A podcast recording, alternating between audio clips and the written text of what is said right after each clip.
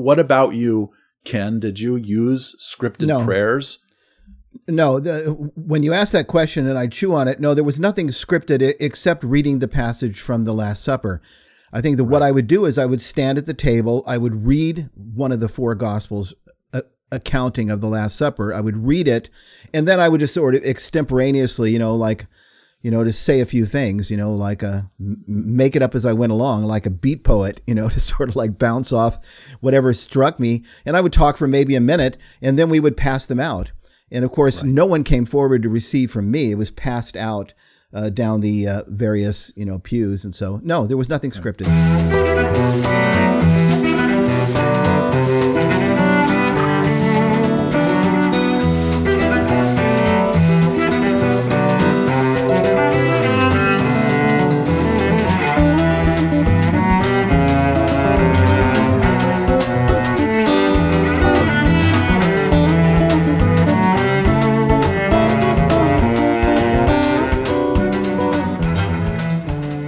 Well, hello and welcome to another sinus clearing episode of On the Journey with Matt and Ken and Kenny. Hope you're all doing great. Uh, some of you have been following this series of On the Journey for a very long time, and if you have been, then we're glad you're still here. If you just joined us, uh, this is a series of episodes where some of us who grew up in various evangelical traditions. Ken Hensley was a Baptist pastor. Kenny Burchard was a uh, Pentecostal pastor. I was an evangelical rock and roller. Uh, we all ended up Catholic, and that's kind of the basis for these discussions. We've been doing a series, a lengthy series actually, about the Mass uh, and comparing it to the different ways that we used to worship uh, in our Protestant backgrounds. And hopefully, this is bringing a little bit of light and clarity. We're going to talk uh, specifically about the liturgy of the Eucharist today. If you want to connect with us, we're with the Coming Home Network. chnetwork.org is how you can uh, find all kinds of resources connected to what we do. Again, that's chnetwork.org. We also have an online community. It is full of all sorts of people uh, who are on various journeys of their own, connecting with each other, uh, sharing encouragement and prayers and fellowship and insights. That's community.chnetwork.org. And if you are appreciating what we do and want to make sure that we can continue to do so and make it available to as many people uh, as possible at no charge, go to chnetwork.org slash donate to support the work. Ken and Kenny, how are you? I'm doing great I- on this sinus, sinus clean, clearing episode. yeah, yeah, yeah, yeah, yeah. I sniffed a couple of times, and you're right. It worked. It worked. It, there you go. There you go. It happens. It's good. it's that it's that time of year. It's the time of year. Good to be here, Matt. What are we doing today? yes. We're doing Oh, a lot I should say- today. This is in the great tradition of this series of episodes where we take a two minute portion of the mass and spend an hour of it, uh, hour hour of time on it. Um, so there's this prayer uh, that we're going to get into, a very lengthy prayer. Um, by lengthy, we mean like maybe 90 seconds. Uh, it's one of those that even if your priest doesn't do it like the micro machine man, like sometimes this goes really fast, sometimes it goes really slow, but even cradle Catholics might not notice this prayer. And there is a lot in it that explains what it is that we're doing at Mass. We're going to get into that. Um, this is also going to bring up a, a, a bunch of opportunities to talk about how we worshipped before in our Protestant context. And this prayer will, I think, bring a lot of that into really stark contrast. So we'll start with you, Kenny Burchard. Um, where did we end off last time, and what is it that we're diving into now? Well, where we where we ended last time is um, Father, whoever your priest is, has prayed that the uh, the bread and wine that began as gifts would become for us the body and blood of Christ. So the the epiclesis prayer, and we begin in this section in the anamnesis or the anamnesis, the remembrance uh, of Jesus. And uh, we've been asked to pray with him that the Lord would, would make all this happen. And now we are going to go into, as you said, a really long prayer. Um, we ended last time at that moment in the celebration of the Eucharist where the real change has occurred. The, the bread and wine have become the body and blood of Christ. Um, they've been, as St. Justin Martyr said, transmutated They have become, as Paul said in his letter to the Corinthians, the body and blood of Christ. And so um, we want to talk about how we're going to pray now that Jesus is really present among us, body, blood, soul, and divinity. And, um, you know, for those who may or may not be familiar with the Mass in the in the ordinary form of the Roman Rite, which all three of us celebrate in our parishes, there are actually four possible Eucharistic prayers uh, that can be used during this uh, during the celebration of the Eucharist. And for our purposes today, we're going to look at the third Eucharistic prayer. And I don't know about you guys, but this is most commonly the prayer that's used by by my priest when we uh, when we celebrate the mass. He uses all four, but this is the one he uses more than any other prayer. And we've, for the sake of this episode, broken that prayer down into seven sections. So um, and and I just say this before I, I, toss it to you guys for a minute for for a little uh, on the journey unpacking here. Um, this prayer is so powerful because it it unlocks for for those who are listening, those who have ears to hear, our Catholic understanding of a lot of different things: the gospel, uh, our ecclesiology, salvation, and how communion draws us up into all of those things. Yeah, and again, just going back to this idea of this being a lengthy prayer. By lengthy prayer, um, I just want to point out that several of us here, well, I mean, Burchard, you were a Pentecostal, and Ken, you were a mm-hmm. Baptist. I went to some prayer meetings, man. And when we say lengthy prayer, we know what lengthy prayers are.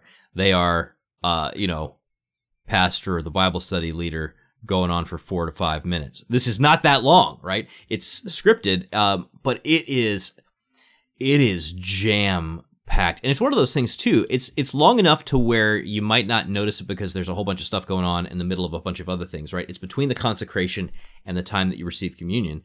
Um, mm-hmm. And it could be like, you know, you get distracted and you, and you miss this. But I, I want to make sure, as you were saying, that we get into each of the pieces of this because there is a, a load of theology in every single one of these sections. Yeah, yeah, the thing that pops into my mind, Matt, is that there is more in this one minute to 90 second prayer than I ever heard in any five or 10 minute prayer before. Because right. you can only say, Father, we just want to thank you, or Father, we just this. You can only say that so many times. This thing is jam packed.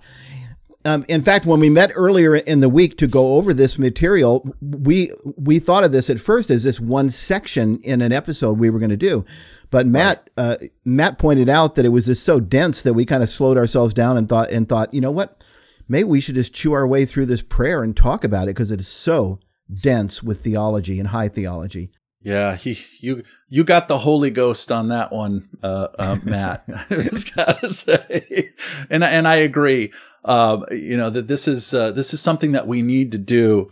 And I don't know if you guys do this, uh, you know, as former Protestants who converted to the Catholic Church, but I encourage people in our parish who are lifelong Catholics to read the Mass and to absorb what's being prayed, you know, before they go to Mass so that they can meditate on what's being said. So hopefully we'll provide some helpful material for people who really want to soak in what is happening during this incredible prayer, uh, the, the third Eucharistic prayer in the case of this episode, but all four of them are, are just amazing.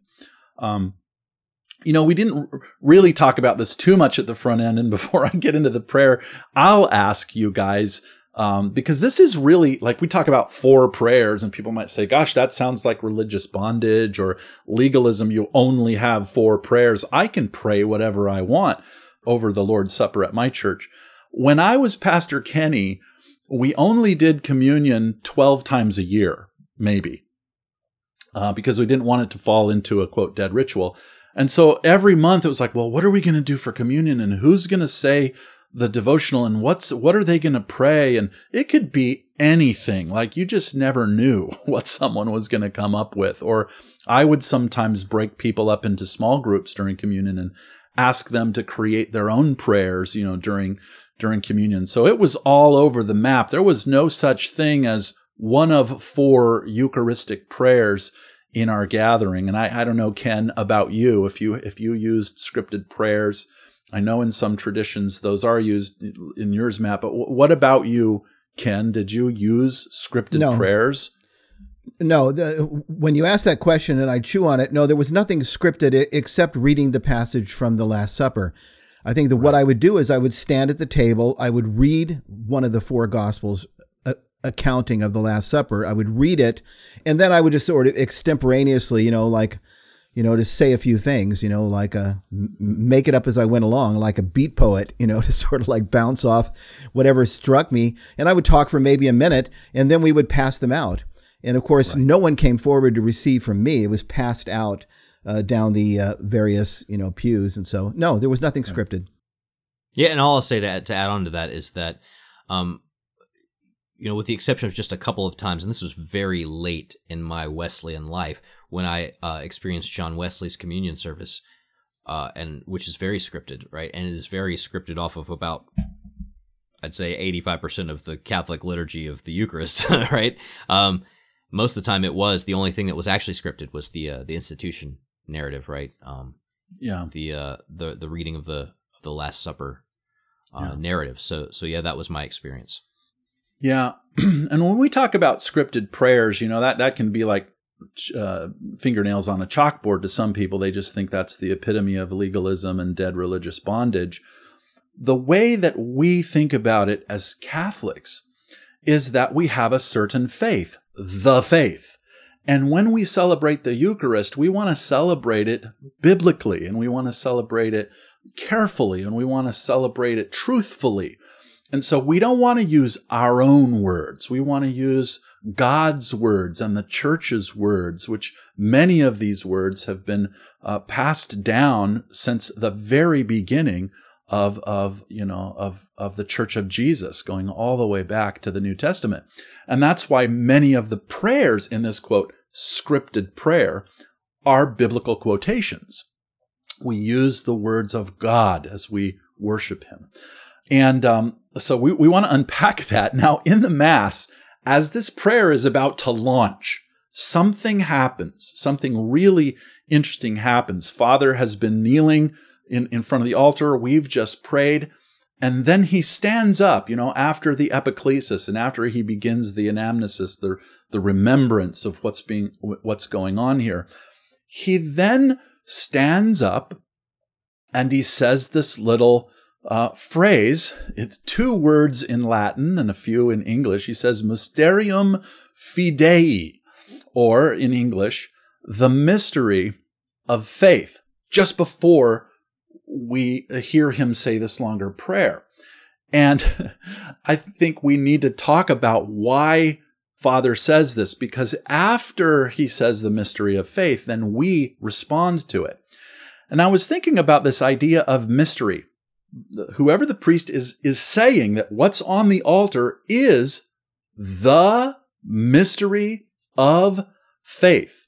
Now, I don't know about you guys, but when I think of the word mystery, especially in my American colloquial terms, I think of Scooby Doo and the Mystery Machine, you know, or or Sherlock Holmes is solving a mystery. So mystery is like, oh, we just don't know what's happened. We've got to figure it out.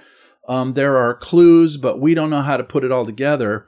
That's kind of the way we think of mystery, but that is not what is meant here by mystery in the Mass. What's meant by mystery in the Mass is that if we only had physical, our physical eyes to see, if we only had our physical hands to touch, if we only had our physical ears to hear, we wouldn't have, we would have no idea what's going on but because God has gotten involved, He has made known to us something that we could otherwise not perceive, and it has happened in our midst.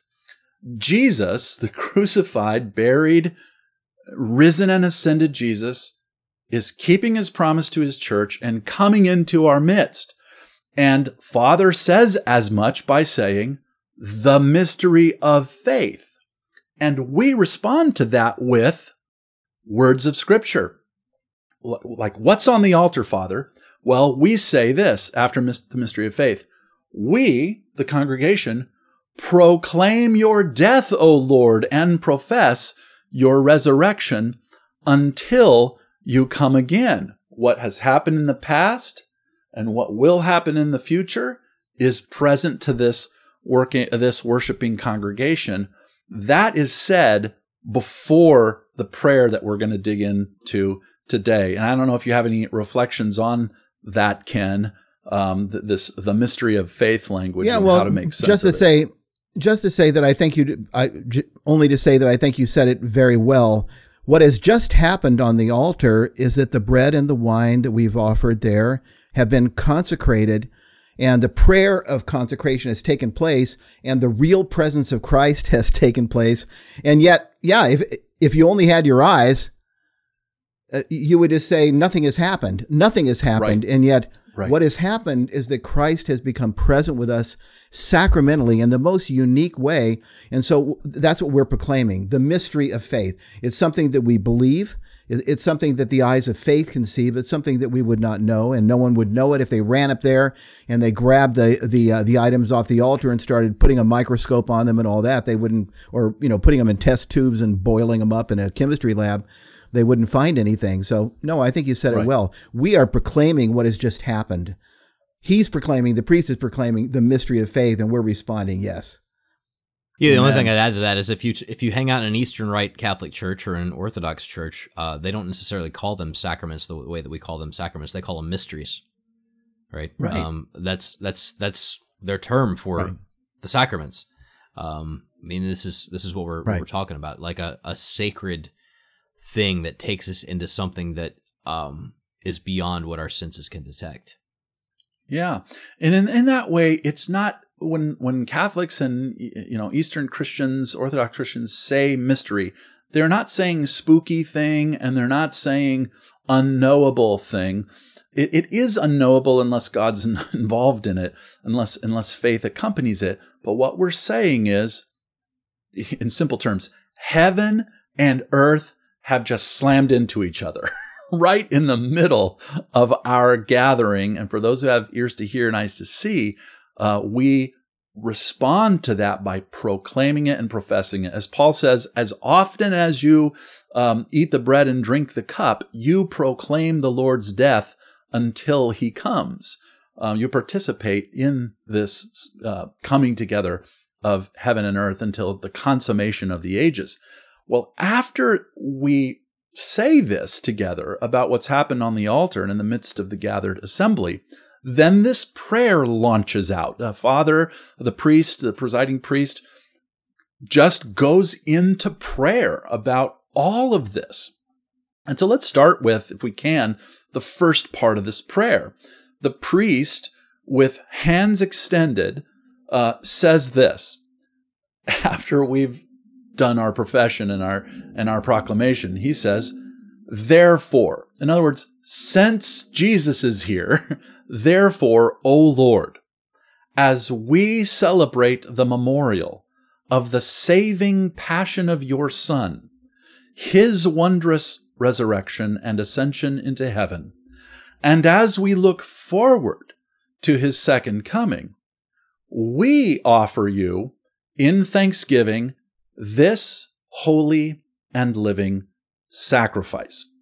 Uh, I'll say something at the end, but let me toss it to you, Matt, uh, or sorry, to you, Ken, because you want to bring uh, some insight into this language of sacrifice. Yeah, what struck me right away in reading this, Kenny, is the sacrificial language. The prayer begins, I'm reading again, therefore, o, o Lord, as we celebrate the memorial of the saving passion of your Son, okay, and it ends with, okay, I'm, I'm going to come back to the word memorial in a little bit. We, we celebrate the memorial, and it ends with, we offer you in thanksgiving this holy and living sacrifice. Now, I don't want to freak the two of you out because I know this is kind of a round robin. We're all going to sort of toss in, but I have quite a bit that I want to say about this sacrificial language. Um, and I, I'm going to split it up a little bit, but I have quite a bit that I want to say about that. It comes up in the first four sections that we're going to read of this prayer, and I'm going to comment about it on the first two, I think. Um, but I, I want to simply start by saying that as a Protestant, as an evangelical, I had no conception of the Eucharist as being a sacrifice or an offering of any kind. Okay, there's this no conception. That was not a part of my mental framework in thinking about the Lord's Supper at all. And so when I first began to explore the writings of the early church fathers, and this happens so frequently with people who do, and I began to really listen. That's the thing. When I began to really listen to how the early church fathers talked about the Eucharist, I was quite literally blown away. They continually used sacrificial language, not just here and there, not as some, in some kind of ambiguous way or nebulous, but again and again repeatedly. And so for now, on this first section, all I want to do is this. I want those who are listening or watching this episode to simply hear what I heard. I, I, I, want you to simply listen to a few of what the early church fathers said about the Eucharist as being a sacrifice. First of all, from the Didache, which simply means the, the teaching. That's all it means. It's from a Greek word um, that, that means to teach or teacher. Anyway, this is the earliest document that we have describing Christian worship, the earliest that we have. Some scholars date it as early as 50 AD, 60, 70. No one really knows, but it's very early. Listen to what the, we read in the Didache. Assemble on the Lord's day and break bread and offer offer the Eucharist. Even there, offer the Eucharist. I I never would have said that as a Baptist. Here we're, we're going to offer the Lord's Supper. No, offer the Eucharist, but first make confession of your faults so that your sacrifice may be pure. Anyone who has a difference with his fellow is not to take part until he has been reconciled, so as to avoid profaning your sacrifice. For this is the offering of which the Lord said, Everywhere and always bring me a sacrifice that is undefiled. For I am a great king, says the Lord, and my name is the wonder of nations. He's quoting from Malachi chapter 1. Okay, Here's the earliest document we have describing Christian worship, Kenny and Matt, and the word offering, sacrifice just turns up several times. The Eucharist is conceived as being something that is being offered up as a sacrifice. Okay, another very important early witness is St. Clement of Rome, of course. Clement's letter to the Church of Corinth is dated often 70 AD, 80 AD, maybe 90. He's one of the earliest bishops of Rome. And this is what he says our sin will not be small if we eject from the episcopate those who blamelessly and holily have offered the sacrifices. Blessed are those presbyters who have finished their course and who have obtained a fruitful and perfect release. Well, I was a presbyter in my church. That is, I was conceived as an elder in my church for many years, and I never once offered a sacrifice when I was in church, except to offer up my life to the Lord. But I, I, never, ever would have conceived of the Lord's Supper as a sacrifice. And yet, here again, we're reading from the earliest documents, and it's all over them. It's all over them. I have just one more. This is very early, too. This is from St. Ignatius, the Bishop of Antioch in Syria. Now, Ignatius was a disciple of the Apostle John himself. He was installed as a bishop by the apostles Peter and Paul. Okay, writing around 107 AD to 110 AD, this is what this is what um, Ignatius said. Take heed then to have but one Eucharist, for there is one flesh of our Lord Jesus Christ, and one cup to show forth the unity in his blood, one altar, as there is one bishop, along with the presbytery and the deacons. And I could go on quoting from Justin Martyr, from Irenaeus, Cyprian, Tertullian, Augustine, Ambrose, all the way through, you guys. All of them all of them understand the Eucharist in sacrificial terms. It's something that is being offered on an altar, which is another word that blew me away because I didn't have it. I don't know about you and your Pentecostal church, Kenny. Did you have an altar? I mean, even though you had an altar call, did you have an altar? Not for the Eucharist. No. We thought of the altar uh, in the way of Charles Finney, the anxious bench, in which you would go and you know, cry and tell God how sorry you were for being a bad sinner. There, there was no Eucharistic celebration. We didn't tie our concept yeah. of altar to the Lord's table. It was essentially all. an altar rail, right, for most of us. Right. Um, yeah. Rather than an altar. Well, uh, let me finish by simply saying this. In the early church documents, the early church writings, there are altars in churches, and there are altars because a sacrifice is being offered.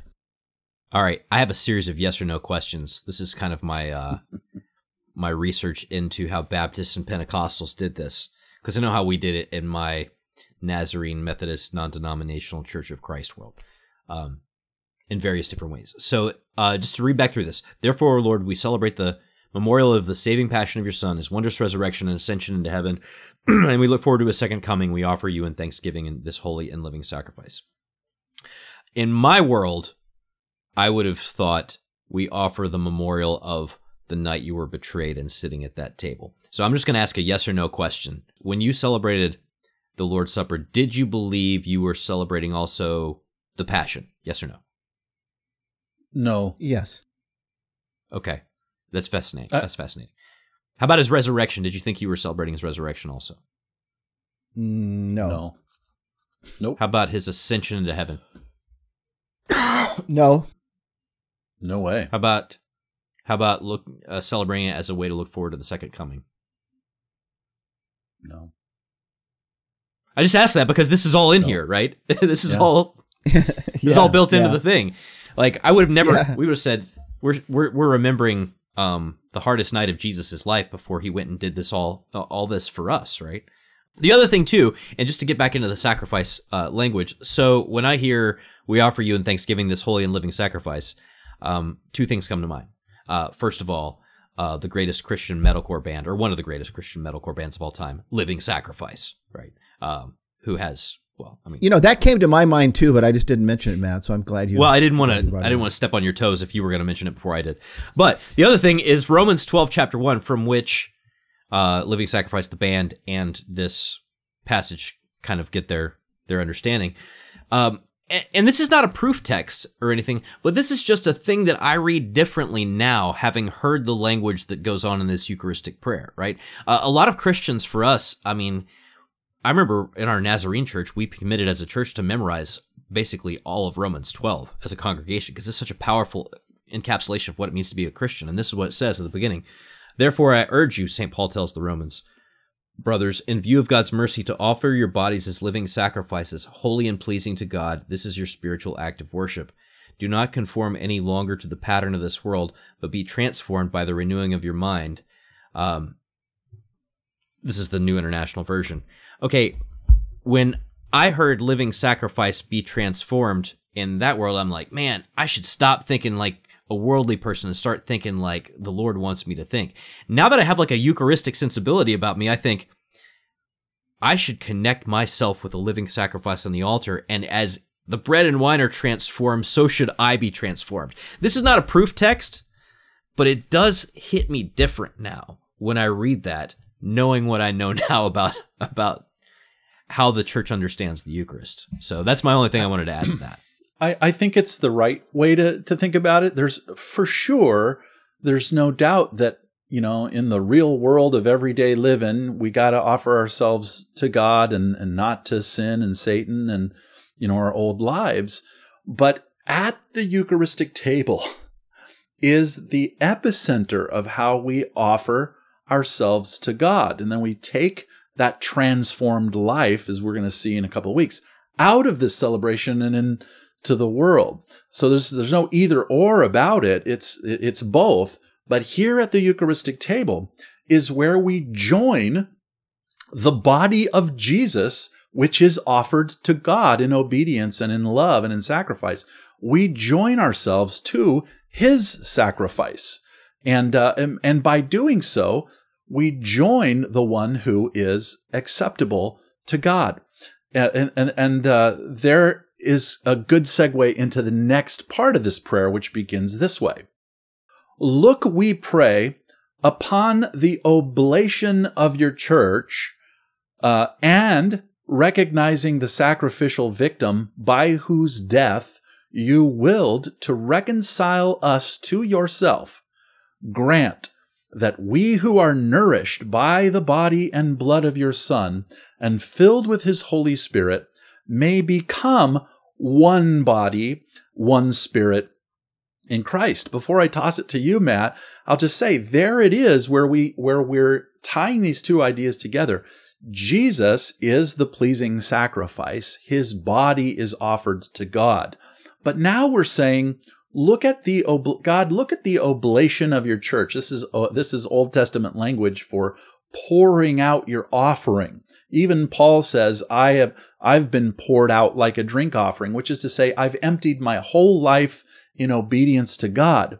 That's what we're saying in the mass. We also bring our whole lives to God through Jesus at this altar of sacrifice and we're joining ourselves to the sacrificial victim, Jesus. And it is through his death that we are reconciled to God. I'll say just that much and toss it to you, Matt. All right, so I can tell you that if you had come up to me and said, "Did you know that every time you receive, uh, or well, we wouldn't have said really receive, every time you take communion, you're being united mystically with the entire body of Christ and all Christians," I'd been like, "Man, come on, that's that's a little bit crazy. That's a little bit I." That's what it's saying in this prayer, right? This is a bold claim by the Catholic Church. Grant that we who are nourished by the body and blood of your Son are and are filled with his Holy Spirit may become one body and one spirit in Christ. We're asking that through this receiving of the bread and wine, communion, we might actually commune. Right. That's a bold claim by the Catholic Church. And it sounds like the kind of thing that like is a little bit crazy unless you've read St. Paul, who says in 1 Corinthians 10, um, is is not the cup of thanksgiving for which we give thanks a participation in the blood of Christ? Sure, yeah, I would have I would have been on board with that. Um, and is not the bread that we break a participation in the body of Christ? I would have said yeah. Um, because there is one loaf, we who are many are one body, for we all partake of the one loaf. I wouldn't have known exactly what to do with that. I would have said, sure, everybody in this room at my church is now kind of like in a special place, a special headspace together, you know, kind of having like a special prayer time together. I would not have said what Paul intended, which is like, you are now, St. Paul, who will later talk about like the mystical body of Christ as like this big, huge living thing. Like he's talking about the visible church as like a mystical body. And he's talking about communion as the way that that happens. Like this is a, this is a big, big claim that St. Paul makes and a big claim that the church backs St. Paul up on. Like when we receive communion, we're going to talk about this in later sections of this prayer. It is not just being like, hey, so my whole family's at church today and we all received communion together. Wasn't that all special that we were all there at the same time? No, it's saying you are like a million people showed up in the Congo to see Pope Francis celebrate Mass. And that's cool that that happened over there. But guess what? We're in communion with them whether Pope Francis is there or not, because if the Eucharist is real, then every time, I mean, this time we just caught him on camera, but every time those people receive communion, every time those people celebrate Mass, there is a communion that's happening. This is a big, bold claim by the church in this prayer, but it's a claim that's absolutely backed up by Scripture. Yeah, yeah. And there's more uh, more about sacrifice, right, Ken? To toss it to well, you. let me let me pitch in. First of all, I do want to mention these words here, where it says that we who are nourished by the mm. body and blood of your son something else i would have never said. You know it, it, that's that that's one way that i reflect on these changes in becoming catholic is i ask myself would you have ever talked like this ken when you were a baptist pastor? Okay we are nourished by the body and blood of your son. It reminds me of something st ignatius of antioch said when he referred to the eucharist as and i'm quoting the medicine of immortality. It's a medicine. It's a that makes us immortal. We're nourished by the body and blood. And I know there are more too. I think that it's Justin Martyr who talks about our, flesh being nourished by the body and blood of Christ too. But yeah, I want to focus on the sacrificial terms again because this is the way in which I I had to come the furthest, I guess, as a Protestant becoming Catholic was in this idea that there's the real presence, there's this miracle taking place where Christ becomes present, but also the idea that what we're doing is a sacrifice that's being offered up. We see this again in this part of the prayer that, that you just read, Kenny. And, and I'll read a couple of the words again. Look, we pray upon the oblation of your church and recognizing the sacrificial victim by whose death you willed to reconcile the world to. So, okay, the early church, as I said in my last little soliloquy or my monologue, the early church understood the Eucharist in sacrificial terms. But here's one main reason, one major reason. It's because they understood the Last Supper in sacrificial terms. And that's what I want to focus on for a minute, uh, Kenny and, and Matt. Think with me about four points, okay? And I just send this out over the airwaves. First of all, Jesus celebrated the Last Supper in conjunction with the Passover meal, which was not merely a meal in which the Passover from Egypt or Passover in Egypt was remembered, it was a sacrificial meal. The Passover lamb was slain and was eaten. It was a sacrificial meal. So that's point one. Jesus celebrated the Last Supper in conjunction with the Passover meal. That gives us a hint right away that this is a sacrificial kind of thing that's going on. This is not just a meal. Secondly, the words of Jesus at the Last Supper, think about these. This is my body given for you. This is my blood. This sounds like a, a, sacrifice is being described right there. Again, a sacrifice is being offered. In fact, and this is what really hit me, when Jesus says, it's recorded in a couple of the Gospels, I know Matthew and Mark, when Jesus says, This is my blood of the covenant, which is poured out for many for the forgiveness of sins. When the apostles heard those words, they would have thought immediately of Exodus chapter 24, verse 8 where Moses is offering a sacrifice to inaugurate the old covenant with God's people, the children of Israel. And he uses these exact same words that is the blood of the covenant. Here's what Moses said in Exodus 24, verse 8. And Moses took the blood and threw it upon the people, and he said, Behold the blood of the covenant, which the Lord has made with you in accordance with all these words. In other words, when Jesus, uh, or let me put it this way, Jesus was consciously echoing the words of Moses at the Last Supper when he said, This is my blood of the covenant. He's just saying flat out, just like Moses took the blood and sprinkled it, inaugurating the old covenant, this is my blood inaugurating a new covenant. Again, sacrificial language.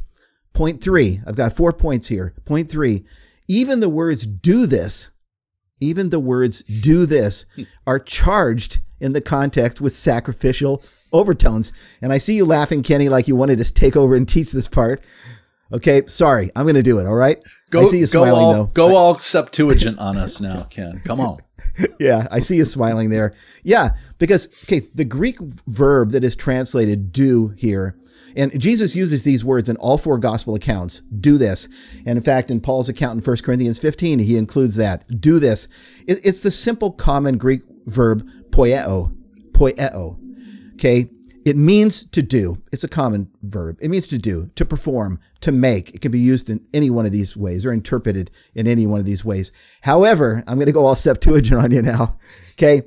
It turns out that in the Greek translation of the Old Testament, yes, the Septuagint, the LXX, whenever whenever the word, the Greek verb poieo, is used in the context of someone making a sacrifice, it always means to offer.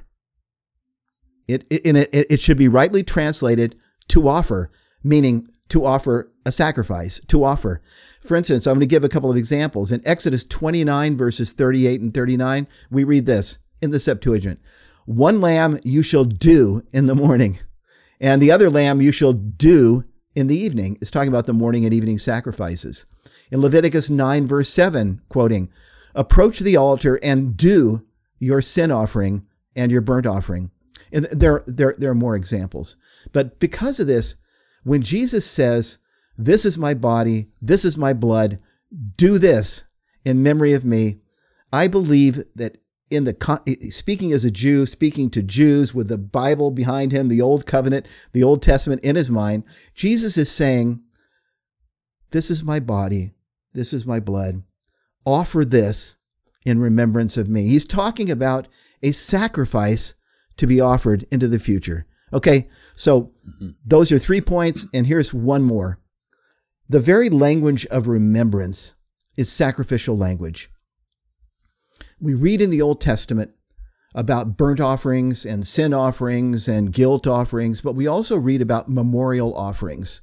Memorial offerings. And when the children of Israel sacrificed the Passover lamb every year, this was a memorial of the Passover. It was a memorial offering that they were sacrificing. And so I believe in the context again, when Jesus at the Last Supper says, Do this in remembrance of me, he's basically saying, Offer this sacrifice as a memorial offering. Offer this. So I put those points together because when I first heard as a Baptist and as an evangelical, Catholics say that the Eucharist is a sacrifice where bread and wine are being transformed into the body and blood of Christ and being offered up to God for the salvation of the world. I just thought it was insane. I thought this was laying, that this was so unbiblical and so insane. And so I love to tear apart the, the Last Supper and see it with new eyes, you know, to see that this whole thing, you know, taking place at the Passover, body, blood, the blood of the new covenant being sacrificial language, this do offer, remembrance, a memorial offering. The whole thing is sacrificial. And so um, he, here it is in this beautiful prayer just coming at us again. And, and that's all I'll say about that right now. well, let me barrel forward. This is, this is a good, that's a good place, Ken, to barrel forward into the next section of the prayer. By the way, the next two sections we'll talk more about sacrifice, but here's how then uh, the next section of the prayer unfolds. So Jesus is, right, Jesus is the sacrifice to God. We're joining with Jesus in offering ourselves back to God. That is reflected next. It begins this way. May he, that's Jesus, may he make of us an eternal offering to you, so that we may obtain an inheritance with your elect, especially the most blessed Virgin Mary, Mother of God, with blessed Joseph, her spouse, with your blessed apostles and glorious martyrs, and with all the saints on whose constant intercession in your presence we rely for unfailing help. There's a lot of ecclesiology going on here, and this is really important because now we're now we're talking about well, who exactly is God reconciling to himself? And one of the things that I lost when I became Catholic, gratefully so, is my me and Jesus ecclesiology. Uh, that rather Jesus has gathered to himself an entire people back to God in his own body. And we start talking about those people in this part of the prayer. Make of us, there's that plural language, that people of God language. Make of us an eternal offering to you. That is to say, we together as the gathered assembly are joining Jesus in presenting ourselves back to you, God. Just like before we were with Adam, who stole himself out of your hands and, and ruined his own life, we are coming back to you and offering ourselves back to you in the second Adam, Jesus. So that, well, why? So that we may obtain an inheritance. That is everything that's coming to the whole people of God that comes back to you in Jesus. And we start saying who they are, which, by the way, is an indication of where they are. So we say, uh, the most blessed Virgin Mary, where's she? Well, she's with God. She's in heaven with God, uh, mother of God with the blessed Joseph, her spouse. Where is he? Well, he's in the presence of God. He's with God. And with your blessed apostles. Where are they? Well, they're with God. The glorious martyrs. Where are they? Well, according to Revelation, uh, they're at, under the altar with God and with all the saints. And then we say this last thing on whose constant intercession in your presence, that's where they are, we rely for unhel- unfailing help, which is a way to say, well, what are all of these heavenly Christians or these Christians now in heaven doing? Well, they're praying for us. We're saying in this part of the prayer, or what's being said in this part of the prayer is, is it's an ecclesial prayer. Join us to this church, Lord. I'll stop there and toss it to you, Matt. Yeah, I don't have a whole lot to say here other than um, we're going to call out the three parts of the church over this next few sections. Uh, and exactly. for we've talked about this in some episodes we've done before on the the way that the church understands saints, but there's three pieces of the church. There's not three churches, there's one church, three chunks. There's the church triumphant. That's the saints. There's the church suffering. That's those who we talk about who are in purgatory waiting for their final consolation as they're purified. And then there's the church militant, who's those of us who are on the ground. All those are going to get called out here, but we start here with the church uh, triumphant by talking about those who have come to like a full um, realization of the promise right? Um, Mary mo- more than everybody else, right? And then at the final resurrection, everybody else as well. Uh, the other thing I would say too is that this is where that idea of the word communion really gets legs. Because if somebody were to ask what's communion to us in our previous context, we would have said, oh, it's the it's the juice and the crackers.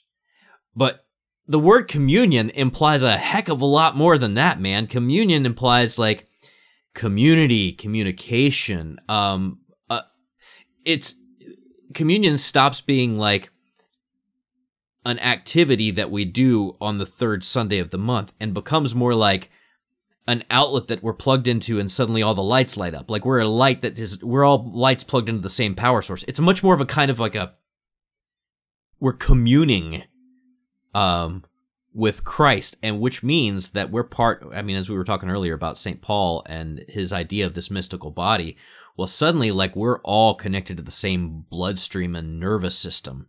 Uh, it's not merely we all ate crackers and juice in the same room one day. It is a much bigger concept than that. And you see this over the next several prayers, actually, where that idea of what communion really is uh, begins to get legs.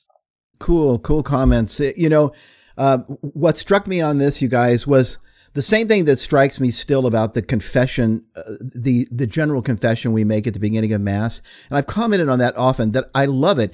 You know, um, I confess to Almighty God and to you, my brothers and sisters, that I have greatly sinned in my thoughts, words, what I've done, what I failed to do, through my fault, my through fault, through my most grievous fault. Therefore, I ask, Blessed Mary, ever Virgin, all the angels and saints, and you, my brothers. And I, I just love it's the communion of saints. I love how in that prayer we begin by talking about our sin, you know, and it's my fault. And then it just opens up to the whole world, the whole universe, calling upon the angels and saints to pray for us. And I kind of had the same response in reading this. I just love to hear that, you know, the most blessed Virgin Mary, Mother of God, Joseph, her spouse, the apostles, the glorious martyrs, all the saints, on whose constant intercession in your presence we rely for unfailing help, just reminds me of the beauty of this fantastic, massive idea of the communion of saints.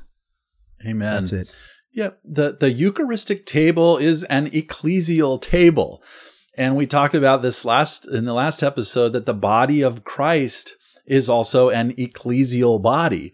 And here, here we are saying, just as we said in the creed back in the liturgy of the word, um, that we believe in the communion of saints. We've we've said that we've we've professed that in our uh, saying the creed together. Here in this part of the prayer, what's being said is not only do I believe in it, but God draw me into it, draw me into the communion of saints at the Eucharistic table. Not just this assembly gathered with me, but the assembly in heaven the angels and the saints, the mother of God and her spouse, the, the first apostles, you know. So when I receive the Eucharist, one of the things I'm constantly meditating on is that this uh, miraculous meal, as you called it before, Ken, joins me.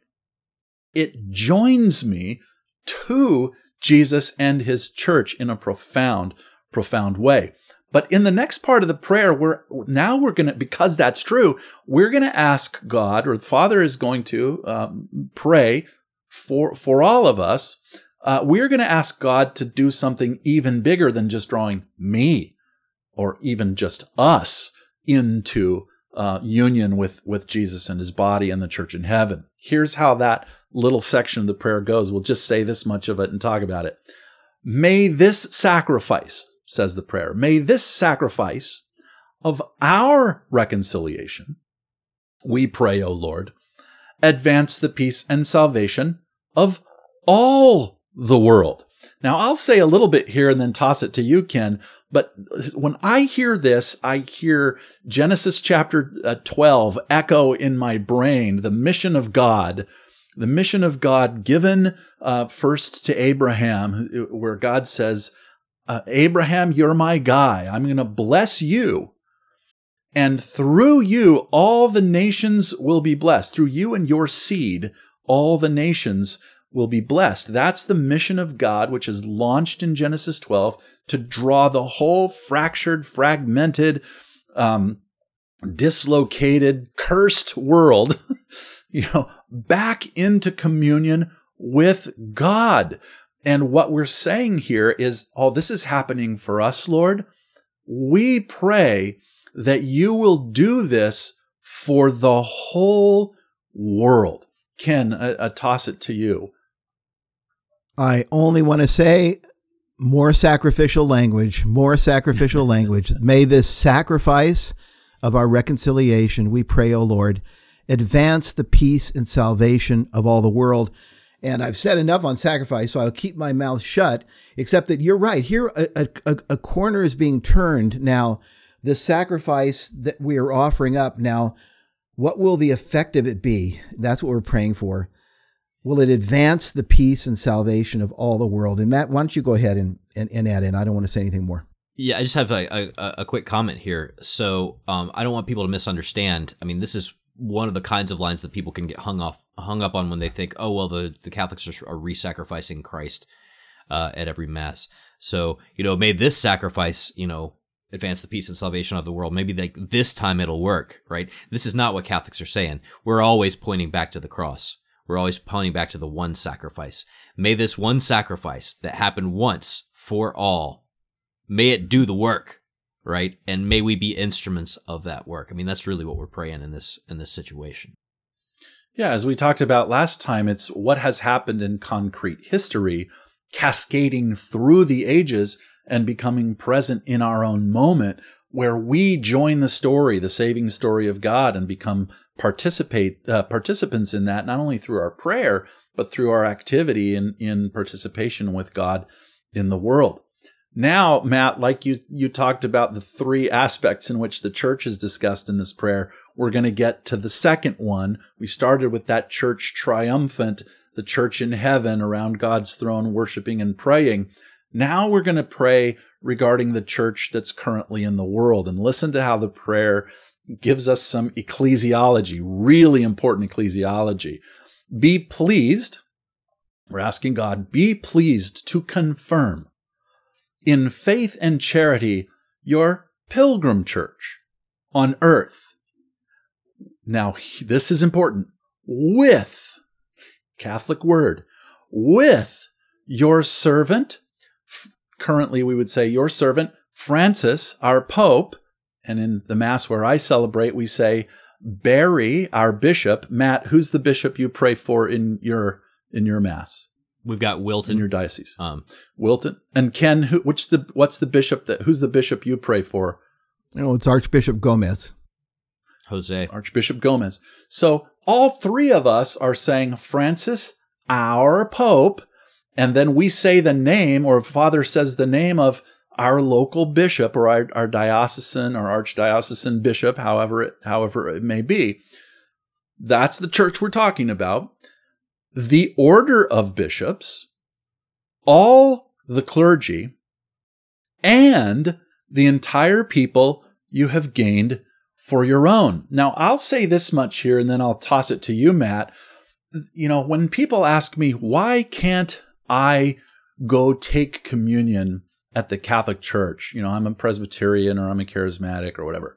Um, why don't you have an, you know, an open communion table? Why don't you, um, why do you Catholics not let us, you know, receive communion? I say, listen to this prayer. Listen to our ecclesiology, what we're saying about who we're in communion with.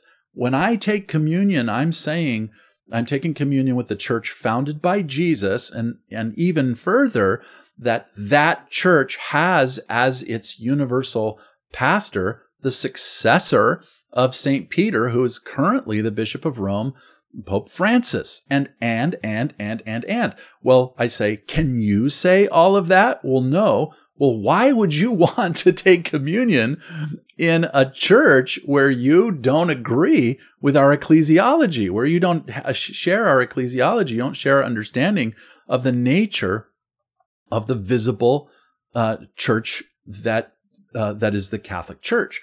And so we're we're saying our ecclesiology in this part of the prayer and what it means to be in quote full communion with the Catholic Church. But toss it to you, Matt. Yeah, so in in some ways this is where we invoke our apostolic pedigree, right? Um and this this harkens back and it's going to come to culmination at the very end of this episode with the prayer that we say.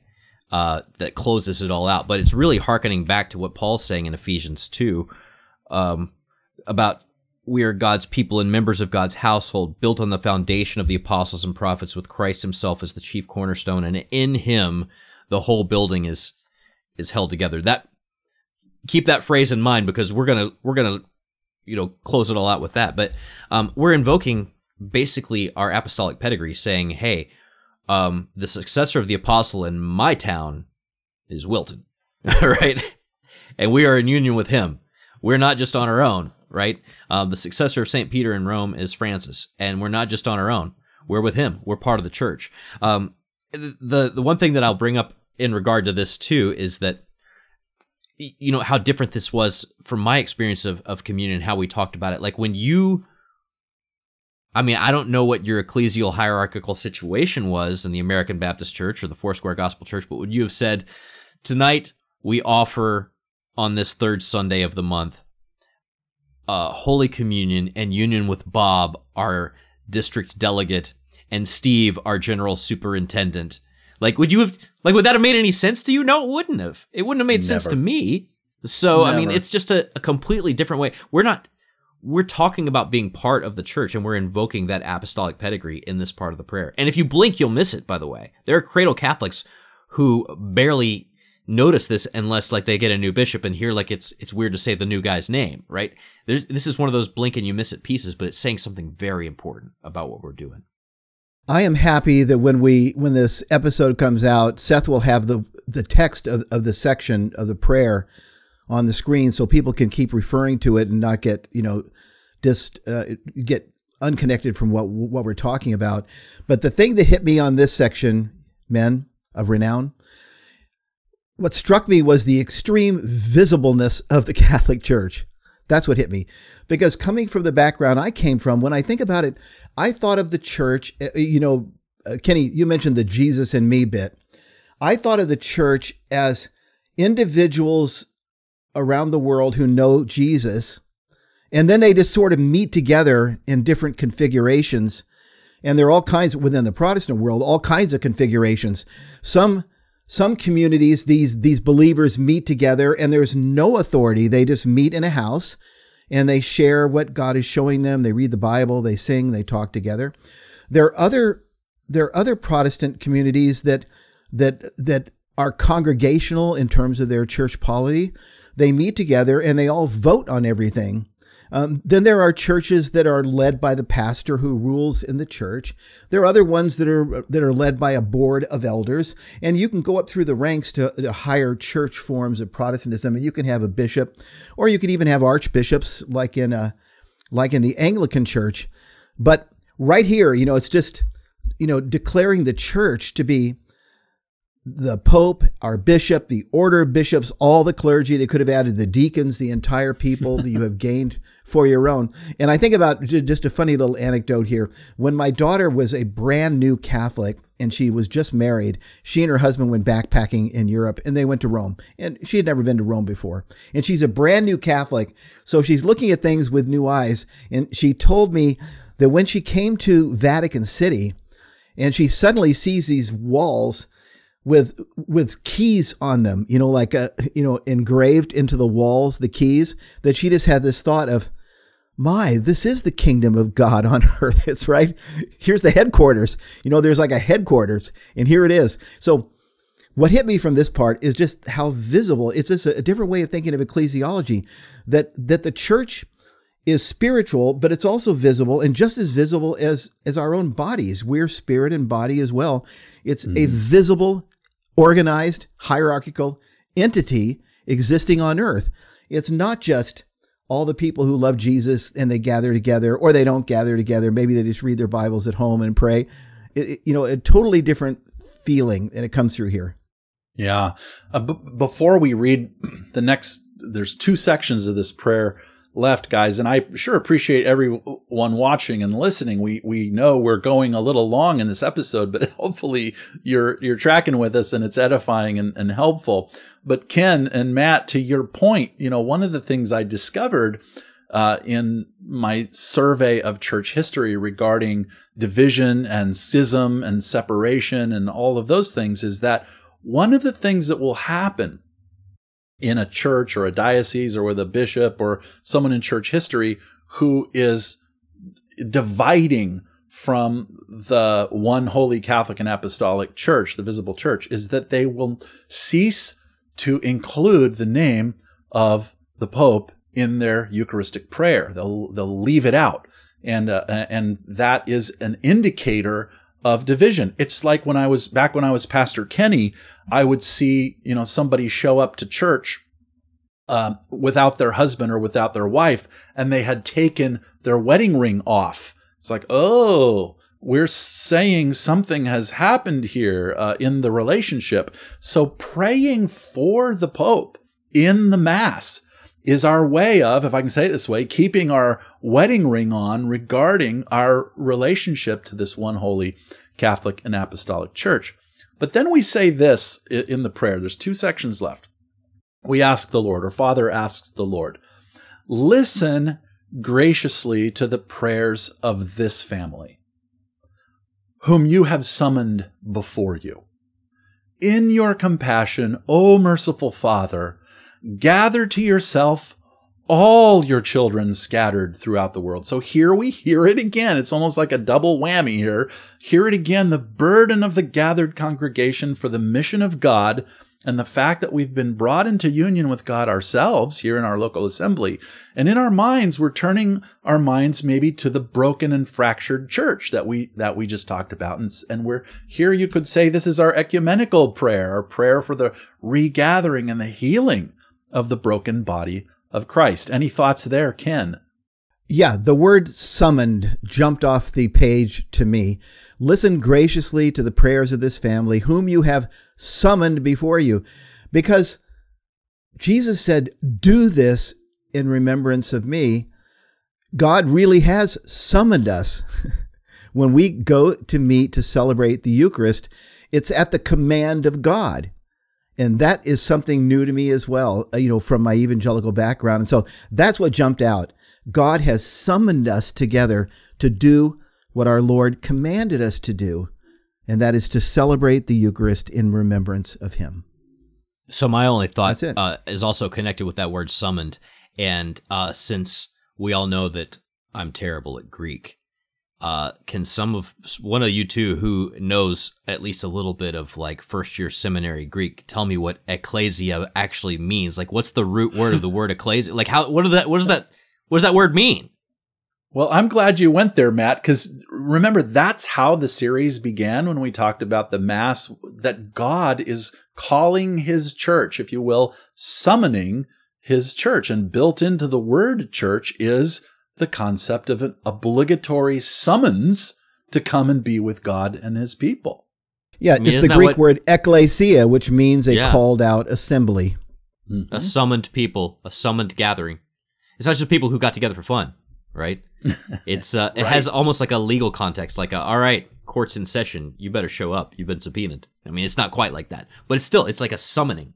You could say, guys, before we just do this last little section, that in the prayer, we are refusing to participate in division. We are refusing to cooperate with the dislocation of the body of Christ and the dissolution of the human race and the autonomy that's brought into the world by the sin of Adam and, and those who follow him. And instead, we're, we're we're locking back in, as it were, to Jesus, who's drawing all men back to God in his own body. And so, in our very prayer, in this very prayer, there is this insistence that we align our minds and our hearts and our actions with God's mission in the world, and that we make it part of our prayer, and that we see at the Eucharistic table more than any other place is where God accomplishes this in the world. And then we have this last part of the prayer, uh, Matt, back to what you said about the church, right? We're going to see the church in its, in its three uh, ways. The church triumphant, we prayed for first. The church, the pilgrim church on earth, the church militant, we prayed for second. Now here is the church in purgation. The church, you, some say the church suffering, but the church going through its final purgation, you know, awaiting the face to face vision of God, the beatific vision as it's called. And listen to how we, the gathered assembly and the church all over the world prays for these brothers and sisters. The prayer says, to our departed brothers and sisters, and to all who were pleasing to you at their passing from this life, give kind admittance to your kingdom. There we hope to enjoy forever the fullness of your glory through Christ our Lord, through whom you bestow on the world all that is good. Maybe toss it to you first, Ken, if you have any thoughts there. Yeah, I you know I was just playing with this episode in a way. I was playing that game of just sort of like what a lot of people do and what they call Bible study to sort of read and just reflect on what jumps out. And the thing that jumped out here was simply these last words through Christ our Lord, whom through whom through Christ our Lord, through whom you, that is the Father, bestow on the world all that is good. And I thought about I thought about the centrality of Christ. God's word teaches us that the world was created through him. You know, you think of John chapter 1. In the beginning was the word, the word was with God, and the word was God. He was in the beginning with God. Through him all things were made, and nothing eh, nothing was made except through him. You know, and it, and it goes on. And I think about Hebrews chapter 1, it says the same thing, through whom God created the world. And then Jesus becomes the the one through whom salvation comes to the entire universe. And now he says, you know, everything that is good comes through Christ. And it just struck me there. And I want to just, I paraphrase really Hebrews chapter one, one of my favorite passages in the Bible, because it focuses on this too. This is where the, the, the text begins in many and various ways. God spoke to our fathers by the prophets and so forth. But in these last days, he has spoken to us through his son, who is the heir of all things. Okay. He's the heir of all things, and through whom he created the world.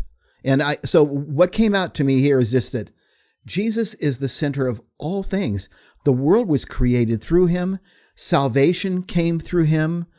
He is the heir of the entire universe. Every knee shall bow before him. Every tongue will confess one day that Jesus is Lord. And now this prayer says that it's through him that God bestows on the world everything that is good. And so I just read that, Kenny, and I came away thinking, I want to be with him. I, I want to be close to him. He, he's the heart, he's the center of everything. That's it.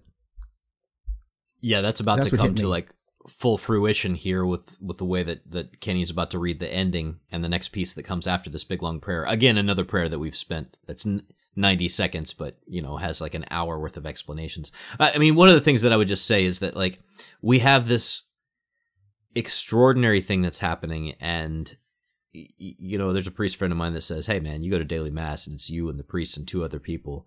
That's what you think it is. But the angels are there the saints are there like the souls are like everybody's there. Everybody's there right? It's all connected. And i remember one of the first times that someone said this to me and maybe you've heard this before um you you say goodbye to somebody and like uh they say all right see you in the eucharist.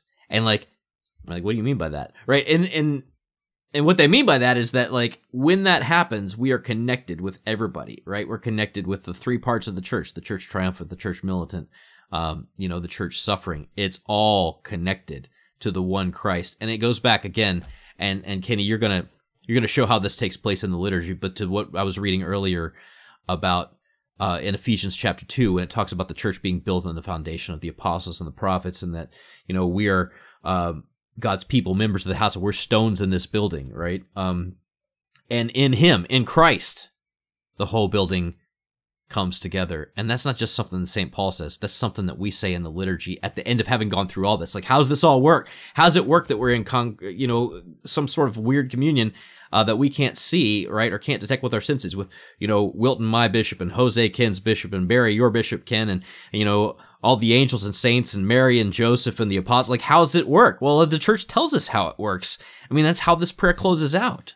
Yeah. It- it it, it closes it closes Well, he teed it up. a- He he teed it up for you pretty good, Kenny. So go ahead and take it he away. sure did. He sure did. Well, um, and so before I read the end of the prayer, which is scripture, uh, Ken, what you shared and, and really this prayer reminds me of Philippians chapter one, verse six, which I believe says uh, that says being confident of this very thing.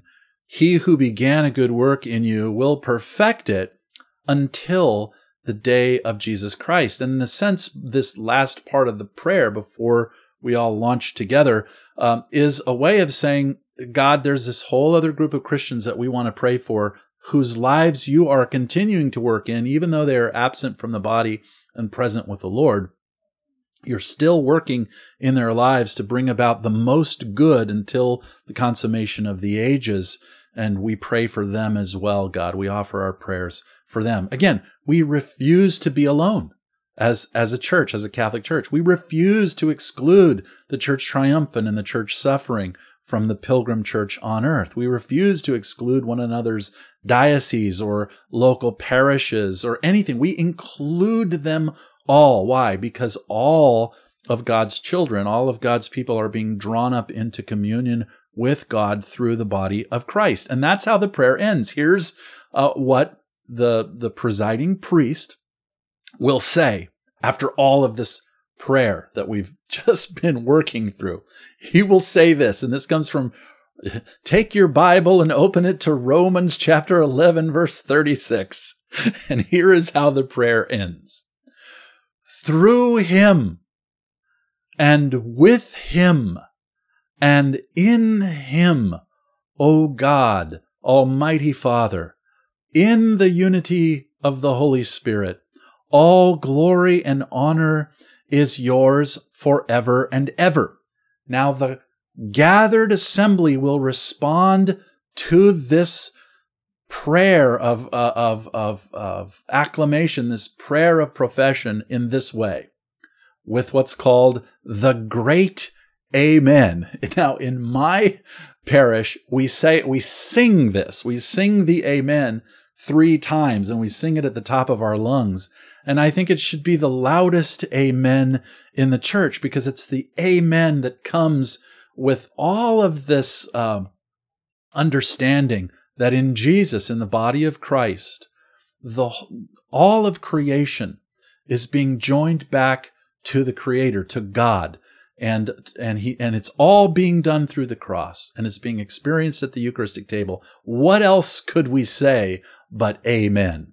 Ken, I'll give you, you know, I'll toss it to you, and then you can throw it to Matt. But that's as much as I want to say today. No, the no, the amen is the end. I have nothing to say.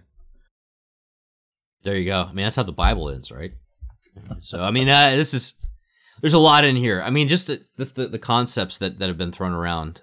Uh, I mean, the, the difference between what, what we were experiencing in our own churches, you know, having communion in, in our you know small gatherings, or or you know whether we were at a Christian festival or a conference or something where communion would be taking place, versus this idea of Catholic communion where um, when we receive the Holy Eucharist, we're receiving it in communion with an inmate who's receiving it in prison um, a priest who's traveling into the jungles to cut off peoples, right? We're receiving it with military chaplains on a battlefield. Like we're receiving it's an incredible thing to ponder, an incredible thing.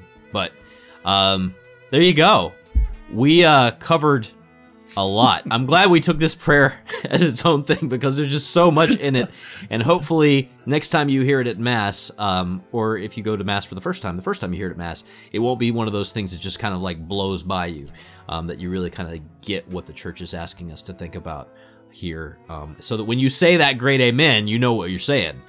Um, but we'll have more because the next part of the Mass is where people start getting up and doing stuff. So there's going to be a lot of activity in the next episode. In the meantime, thank you for being with us for this episode of On the Journey. If you want to see other episodes we've done on the Mass, go to chnetwork.org uh, and uh, click on the link to our resources on the journey is in the mix there. Uh, you can also join our online community where Ken and Kenny and I are in there trying to do our best to uh, participate in conversations and lift our family up in prayer. Uh, that's community.chnetwork.org. And again, all this is made possible because of the generosity of, uh, of our supporters, especially uh, the supporters that are part of our Compass program. So if you want to be part of that and make this resource continue to be available, go to chnetwork.org slash donate. Ken, Kenny, thank you again as always. Have a great day. God bless you guys. You too. Thank you.